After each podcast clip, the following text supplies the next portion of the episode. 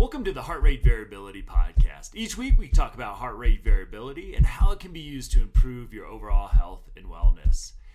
Please consider the information in this podcast for your informational use and not medical advice. Please see your medical provider to apply any of the strategies outlined in this episode.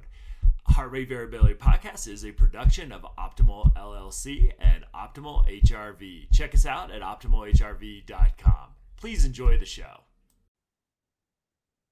Welcome, friends, to the Heart Rate Variability Podcast. I'm back here with my good friend, brilliant thinker in HRV, biofeedback, mindfulness, Dr. Inna Khazan. Inna, how are you doing today?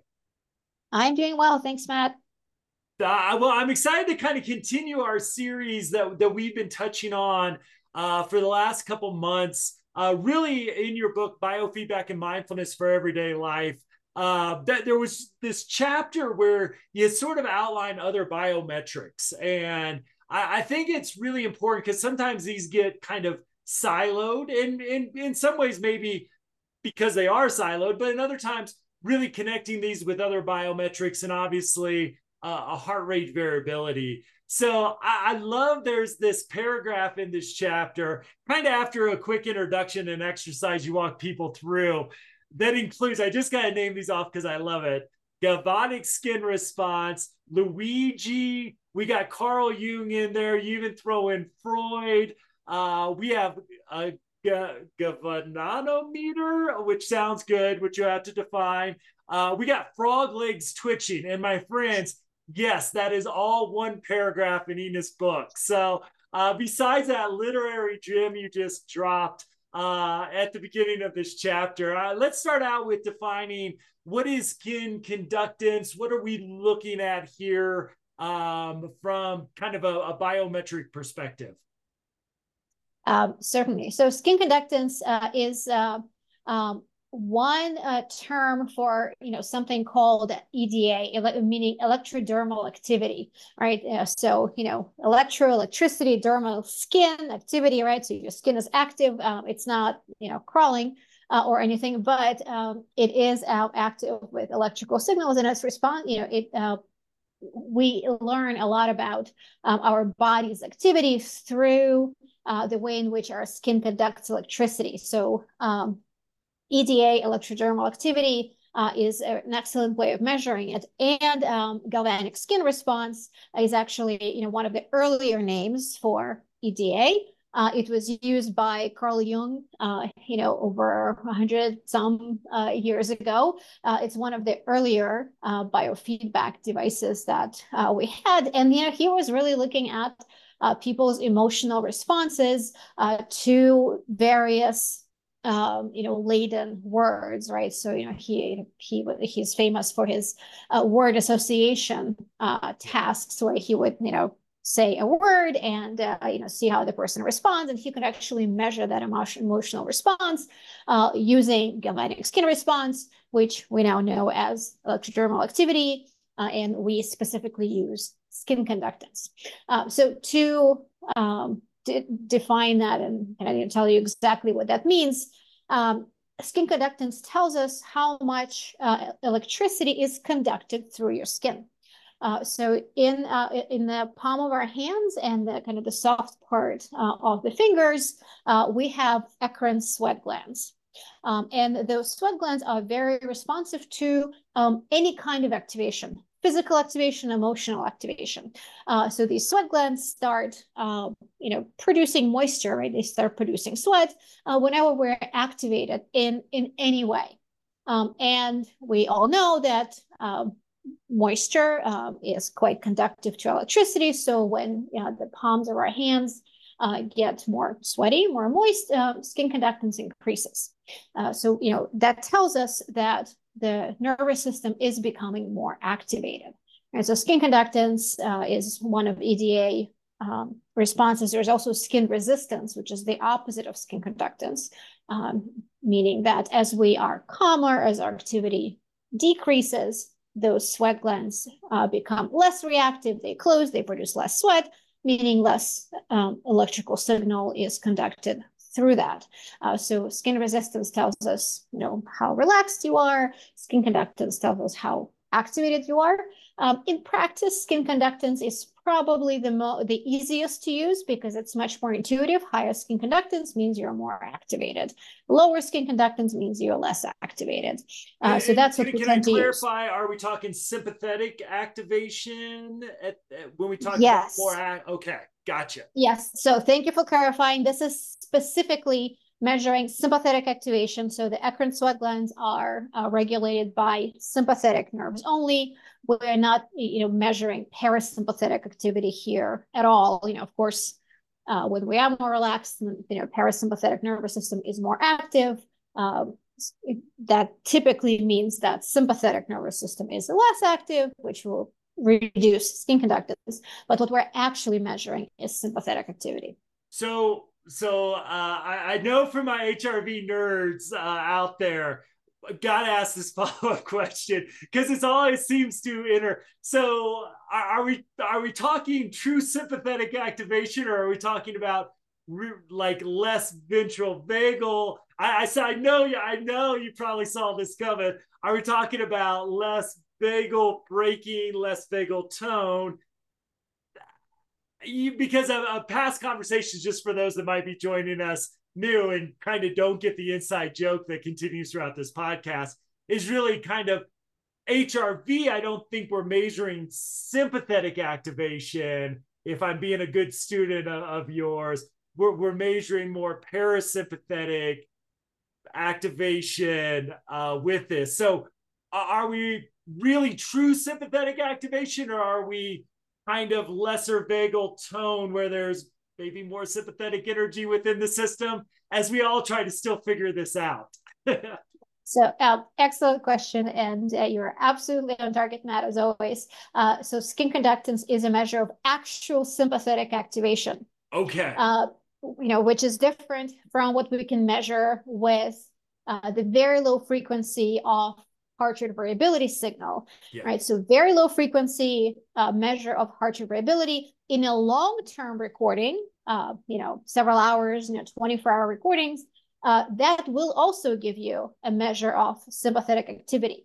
But, you know, the way we typically do our measurements, whether it be just daily tracking or biofeedback training, these are short-term recordings. And in a short-term recording, a very low frequency signal, we simply don't get enough data. You know, as the name implies, very low frequency signal, it's very low frequency. That wave is very slow.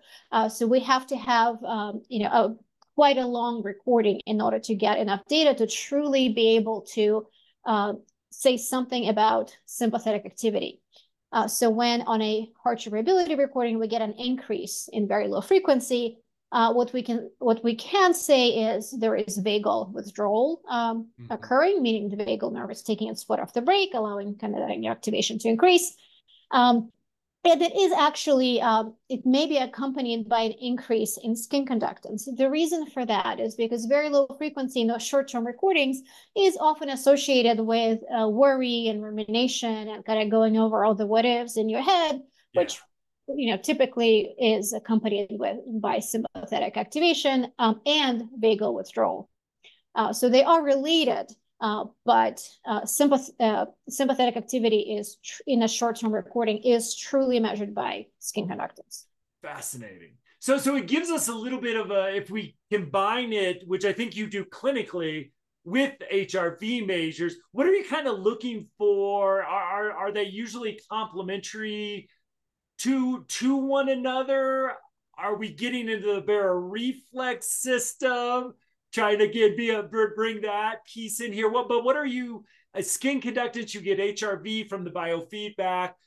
Clinically, what are you sort of seeing or looking for when you start to look at those numbers together?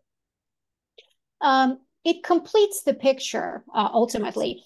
There are certainly times when, you know, the person might be starting to worry and, you know, get onto the what-ifs and kind of those ruminative state, well, you'll see an increase in very low frequency and you'll see an increase in skin conductance.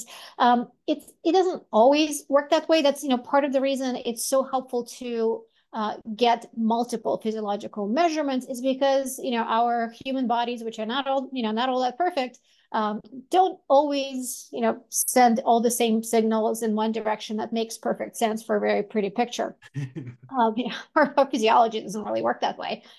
So it's nice to be able to get multiple measures because they really do complete the picture. You know, when skin conductance goes up, it doesn't necessarily mean we're stressed, right? Because, you know, skin conductance can go up when we're super excited, right? It's skin conductance is just responsive to an increase in sympathetic activation, and it can be, you know, increase in physical activity, right? You've just, you know, gotten up and, you know, done some jumping jacks. It could be because something changed in your breathing. It could be because you are talking about how much you're looking forward to some exciting activity you're about to do. It can also happen if you are really stressed.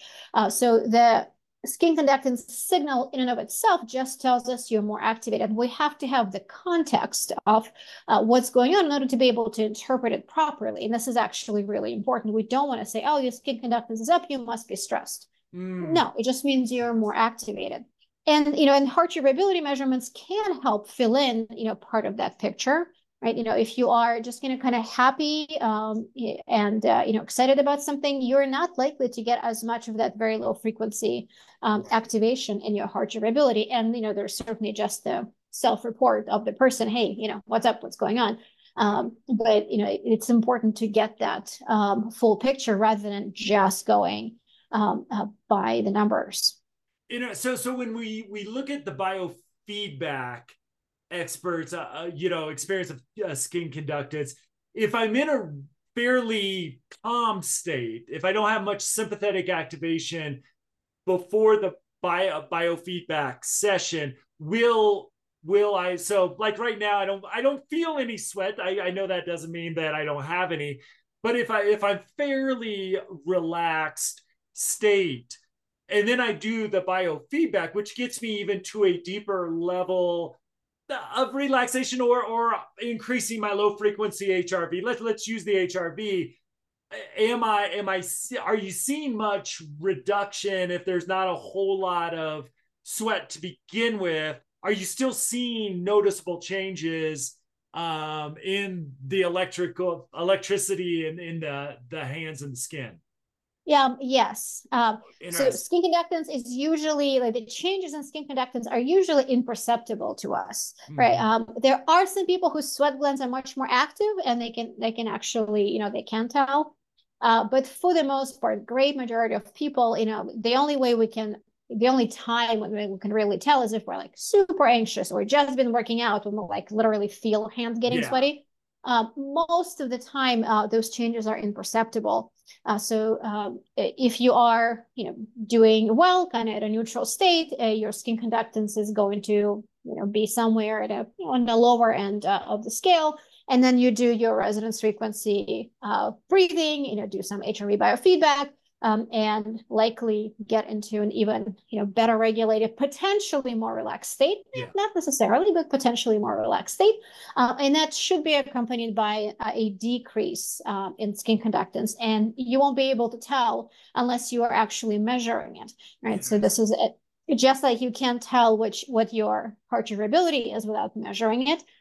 Skin conductance, you usually can't tell where it is exactly without measuring it. And that's, you know, of course, what we aim to achieve with biofeedback is for people to learn about their physiological responses and be able to tell a little more about their physiological state based on how they feel and connecting that with what they're seeing on the screen. But the only way to really measure it is to, you know, measure it. So I want to connect this to the last episode we did on temperature, because I would assume, and I think I'm wrong with everything we're talking about, is that the warmer, we talked about like melting chocolate in our fingers. I remember that. You throw chocolate in and that's definitely going to be a memory for me. So kind of like holding chocolate and, you know, you're raising temperature levels, I would assume, but after the, I may be assuming wrong. In fact, I bet I am.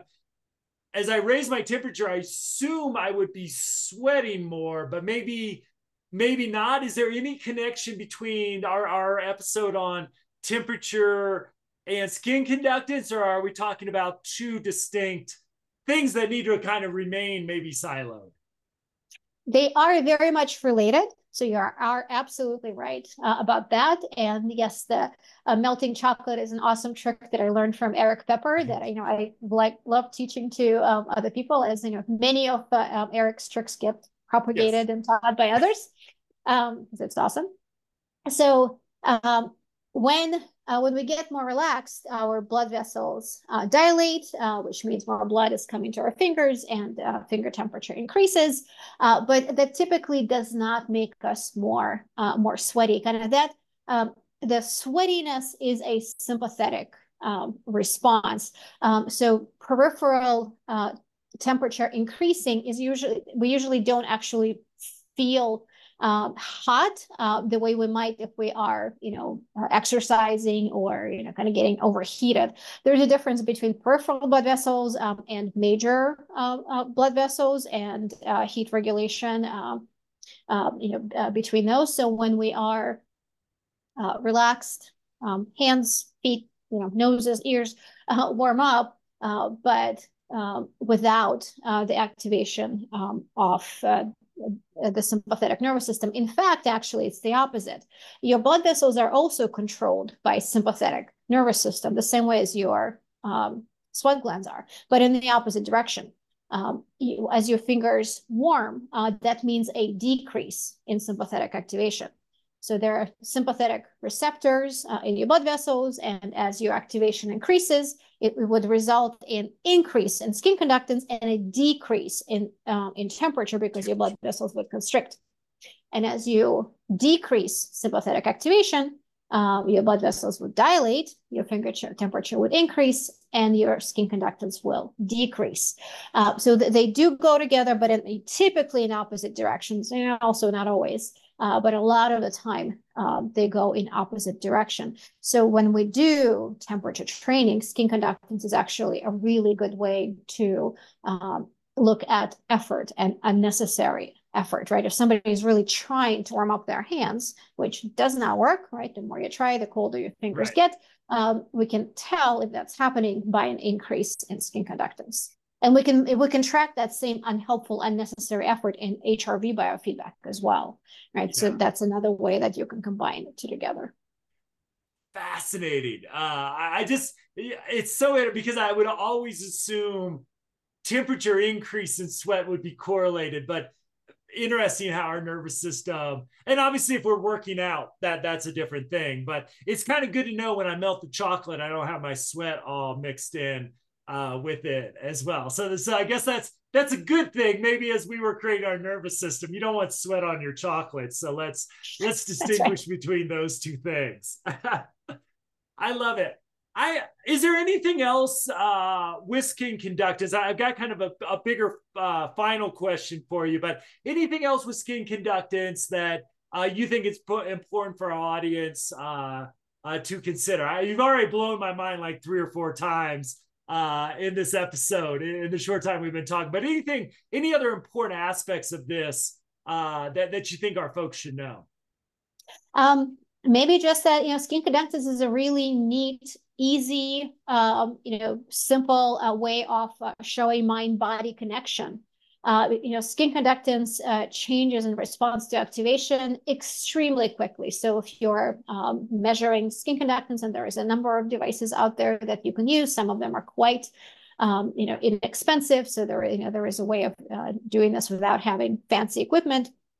You know, when you start, you know, thinking about, I don't know, an exciting vacation, or if you are struggling with a math problem, or if you're worrying, starting to worry about a meeting you have the next day, your skin conductance goes up immediately. And actually that word association game is really fun. I typically do it when I do my in-person biofeedback workshops because, you know, it's not terribly therapeutic, but it's fun to demonstrate to people. You know, I might say to somebody, you know, I might just say the word, you know, dog, you know, and if it's neutral for that person, their skin conductance will remain fairly flat or maybe go up just a tiny bit.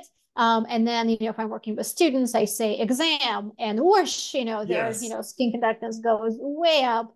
And it's sort of fun to demonstrate that. Or, if I say, say something, for somebody who really enjoys roller coasters, if I say roller coaster, their skin conductance is going to go up too, because that's an exciting thought. Exciting, yeah. And that activation, that physiological activation doesn't know the difference between stress and excitement. It kind of all looks the same. So this is where our interpretation is important. But this is a really great way to demonstrate mind-body connection. So is that kind of excitement, sympathetic activation? I just find that interesting, because we talk so much about respiratory science, arrhythmia, and how inhale, exhale with the vagal tone. But it seems like, hey, getting excited about, let's say, me giving a presentation, for example, that energy is going to serve me. That sympathetic activation would serve me well, which is usually not how we talk about increases in sympathetic activation with that. Am I hearing you right, that could actually be a beneficial thing? So as skin conductance, kind of like the butterflies I used to get before a basketball game, not necessarily a bad thing, gave me kind of that energy. So even if we saw an increase in skin conductance, increase in sweat, not necessarily a bad thing based on the context of that activation. Am I hearing you correctly with that? Absolutely. In fact, before a performance, it's a very good thing. You want that, right? If you're about to, get out on the court to play basketball, if you're about to, get out on stage to give a presentation, you don't want flat activation, right? You don't want to be falling asleep on stage. You don't want to be dragging your feet across the court, right? You want to be on, you want to be energetic, you want to be active. So you absolutely need that oomph. And it's going to come from sympathetic nervous system. It certainly has sort of a bad rep out there. Yes. We absolutely need sympathetic activation, and we need it in various ways throughout pretty much every day. The tricky part is we don't want that sympathetic activation to get out of control, right? We don't want it to overactivate, and we don't want it to have trouble, coming down. We want sympathetic activation to come down fairly quickly once the challenge is over. But we absolutely want it and need it, and cannot perform well without it. Excellent. Well, and I just love exploring the complexity of us with you, because it's so fascinating to try to put all these pieces of the pie together. And again, before I actually ask you another ridiculously complex question, I do have to say, Biofeedback and Mindfulness for Everyday Life, your book, does just a wonderful job of making this accessible to people while giving, if you're a clinician, giving you tools to use clinically, if you're a human being, giving you clinical or giving you tools just to live a healthier life. So I got to put that in. It was, my kind of introduction to you. And it just was such I've integrated so much of this into my life and into my practice. All that asking forgiveness for this question. I just love how the more I learn about the human body, the more I see the human body as an electrical system. The synapses in the brain of this bioelectricity of the positive and negative charged ions, which, action potentials, heart rate variability. I think I'm safe to say the heart is an electrical system with frequencies and charges and hertz and all this stuff. Now the skin is also electrical charged. I would just like to give you how do you look at the human beings as electrical systems? And maybe you haven't thought about this at all, but everything that we dig into at the ground level seems to be electric, to be a charge, the bioelectric system. And since we brought this up and had to with skin conductance, just kind of, with your learning about human anatomy, How do you see us as a bioelectric system? I just love to hear any just random thoughts that you have about this. Well, great question. I will confess I have not really thought about it. So, happy to ramble and see what happens. But you are absolutely right. Our life very much depends on proper electrical activity in the body, right? The brain works by sending out electrical signals. All communication between cells happens through electrical signal. If I want to, move my fingers, it's an electrical signal from my brain that's, being sent very quickly, way quicker than I can talk about it, to my fingers, right? My heart would, is an electric, very much depends on the electrical conductivity, right? If there's something wrong with the conductance of electricity within the heart, it doesn't work properly or it doesn't work at all. Right, arrhythmias have to do with improper electrical conductance in the heart. Your muscles won't work, without proper electrical signals, right? And there's so much can actually mess with those electrical signals. Yeah. When we overbreathe, right? If we don't have enough carbon dioxide in the blood, you think, what does a gas have to do with electricity? But because that gas influences the pH level, and the pH level influences the movement of those electrically charged ions across the cell membranes, we get malfunctions, for lack of a better word, in the muscles, right? So we get you can get muscle pain and cramps and fatigue and things like that, because those electrically charged particles are moving, into the cell as opposed to staying outside the cell, as one example. So those electrical signals are crucial for our everyday functioning. And, in biofeedback, a lot of the signals we're measuring are electrical signals, right? Yeah. Muscle tension, it's a sensor that's measuring the electrical signal that's being produced by the muscle cells. An EKG to measure heart activity, right? That's, again, a measure of the electrical activity that we know what kind of electrical signal is produced at which stage, of the heart cycle, right? So we know exactly what's happening. Brain waves, right? Again, all of that, with neurofeedback, it's all electrical activity. So it's both vital for just living and for improving our functioning as far as biofeedback is concerned. Yeah, absolutely. It seems to be in some ways the connector. Obviously the autonomic nervous system is a connector, but it's just fascinating that this keeps coming up in the podcast, either overtly or oftentimes just kind of coming around to it. But to start out really looking at this section of the electrical charges of your skin, just another fascinating kind of part of the overall equation of the bioelectric system that is you and me, which if you want good reading, if you go back to the Twitching Frog Legs, they did some really kind of disgusting things back in the day. But it's kind of how we got here. So, but how we kind of came to this idea of electricity being a part of our system, I think it's just a fascinating thing in the history of science, and the fact that we're here helping people through heart rate variability and other types of biofeedback to use that science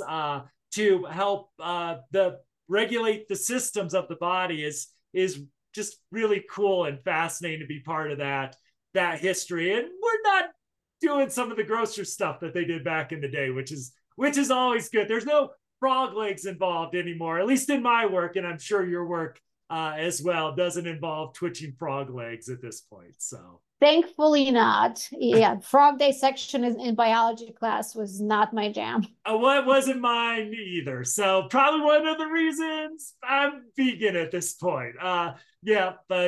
So Inna, I want to thank you for walking us through this. Again, I can't highly recommend a book than your Biofeedback and Mindfulness in Everyday Life book. I'll put the link to that in the show notes. If you haven't got it, you need to get it. Audiobook is also Really great if you're an audiobook fan like I am. Highly recommend that as well. So Inna, thank you again. And hey, I look forward to the next time. I know we have a really exciting episode coming up in a few weeks around something called the Optimal Zone. I'll just kind of tease that. And I can't wait for our next episode as well. So thank you so much, my friend. And as always, you can find show notes, information at optimalhrv.com. Thanks, Inna. Thanks, everybody. We'll see you next week. Thank you, Matt. Thanks, everyone.